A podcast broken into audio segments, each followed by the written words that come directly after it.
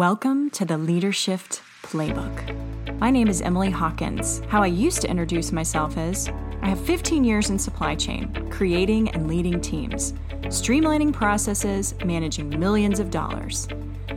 Except that's not what I do anymore. I'm a career and life coach. And I want to take you on the journey of how to lead yourself, how to take your career to the next level, whatever that may be. I'm going to give you tangible advice on exactly how to do what you want to do lead and love your life. Hello. I am really excited today because something that I've been seeing in my life kind of came to fruition for me over the weekend in terms of making sense. And it's so strange to me how this works. But if you don't know me well, you need to understand that I see meaning in everything. My entire life, I make analogies of everything. I see meaning in literally everything that happens to me. And once I tell you some of the things I'm going to share with you today, you're going to say, wow, she really does take meaning from everywhere. So, you know, we're on week, I don't know, seven maybe of quarantine, six or seven, something like that where I live. And in this time, I have become a homeschool teacher. I am currently in the second grade. Um, and there are so many things about second grade that I forgot about. And I have been really actually enjoying kind of relearning some things. For instance, we've been learning about trapezoids parallelograms, things that, like, I don't know, in my daily life, I don't really use a lot of parallelograms. So it's something that my brain has decided maybe we don't need this anymore. But you're probably like, how does this relate to the job market? I promise you, if you hang with me, I will draw a conclusion and an analogy from all of this. But I wanted you to understand like where all this has come from. So originally, we were doing schoolwork and it was like the bane of my existence, right? Until I said to myself, you know what? You haven't done this schoolwork in a really long time because it's stuff that I don't use on a daily basis. So why not embrace it and learn with your daughter? And so there are lots of videos and lessons and quizzes that we've been doing. And one of those was on plant life cycles. And after watching a video, and it was this cute little cartoon about plant life cycles, I thought, there it is. There is the nugget that I need to share because it's really what you guys see every single day. So, I don't know if you remember plant life cycles at all, because I didn't.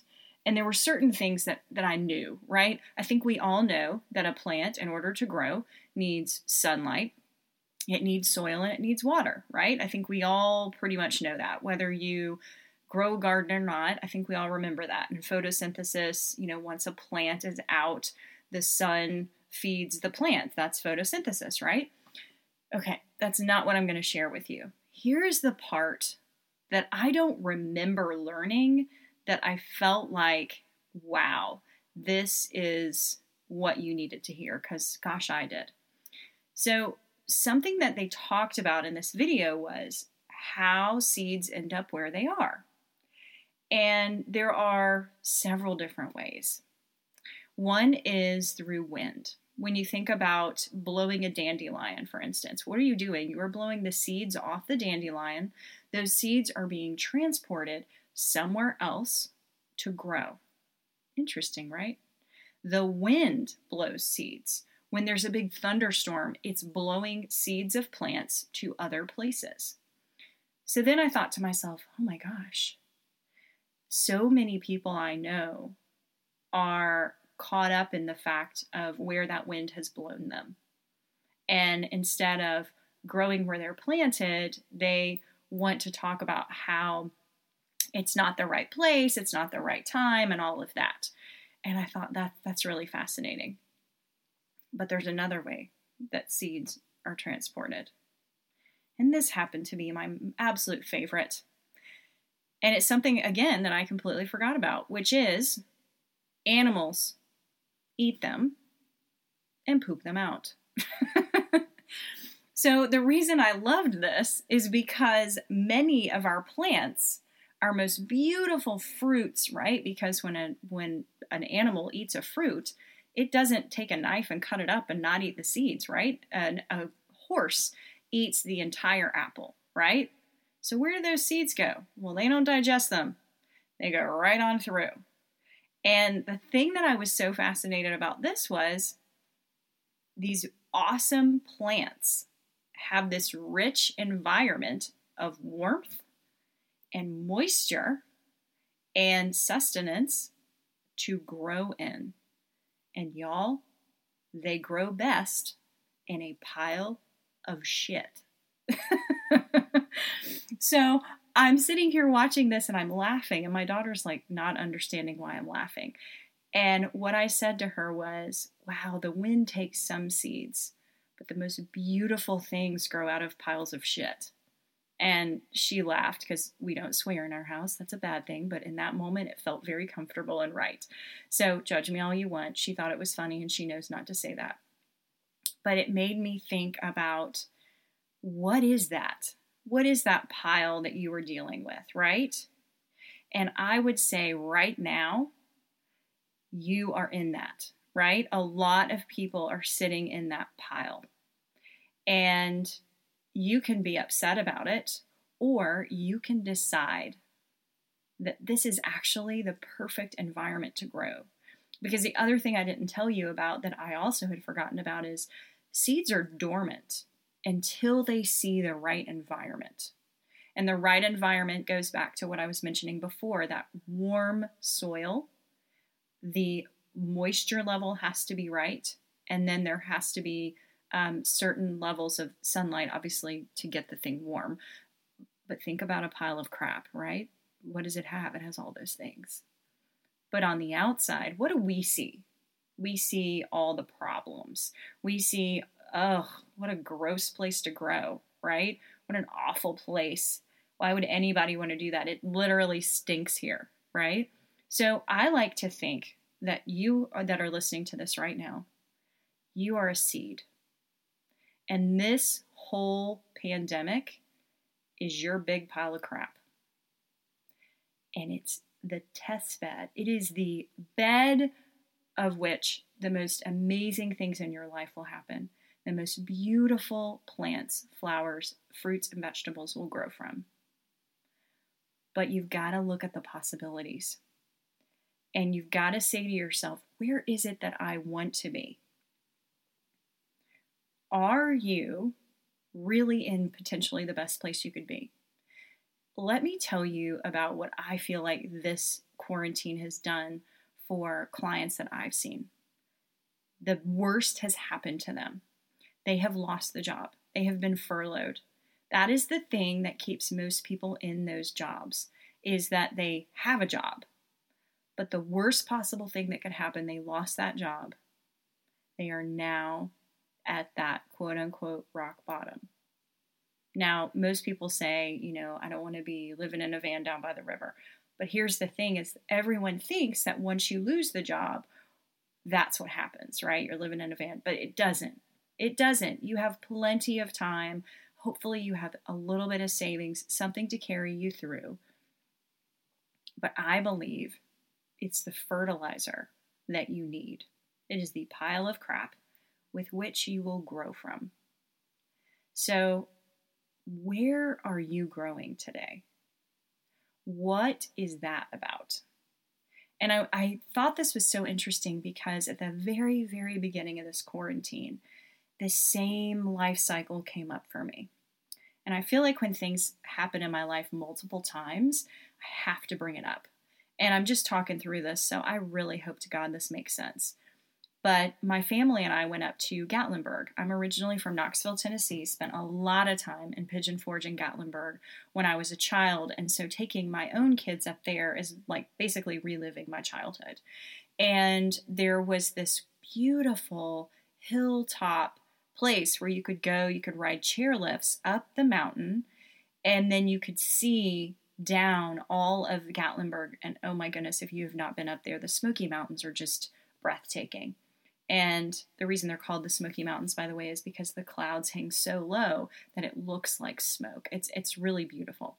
So right before quarantines were put in place all over the US, my family took a trip and it just happened to be a whim. We decided to do a long weekend. We pulled my daughter out of school, which actually happened to be her last day of school for the entire year, and we didn't know it. But there were forest fires, and they were lit by, I think, some children a few years ago in the Great Smokies.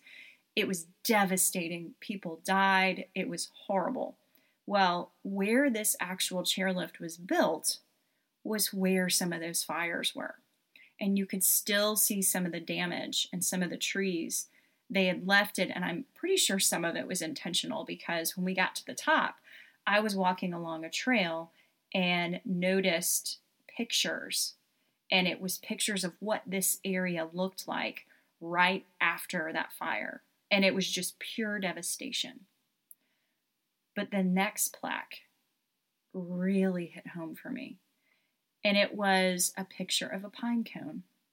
And it said, pine cones in high heat actually break apart and open up a new seedling that is only available in high heat.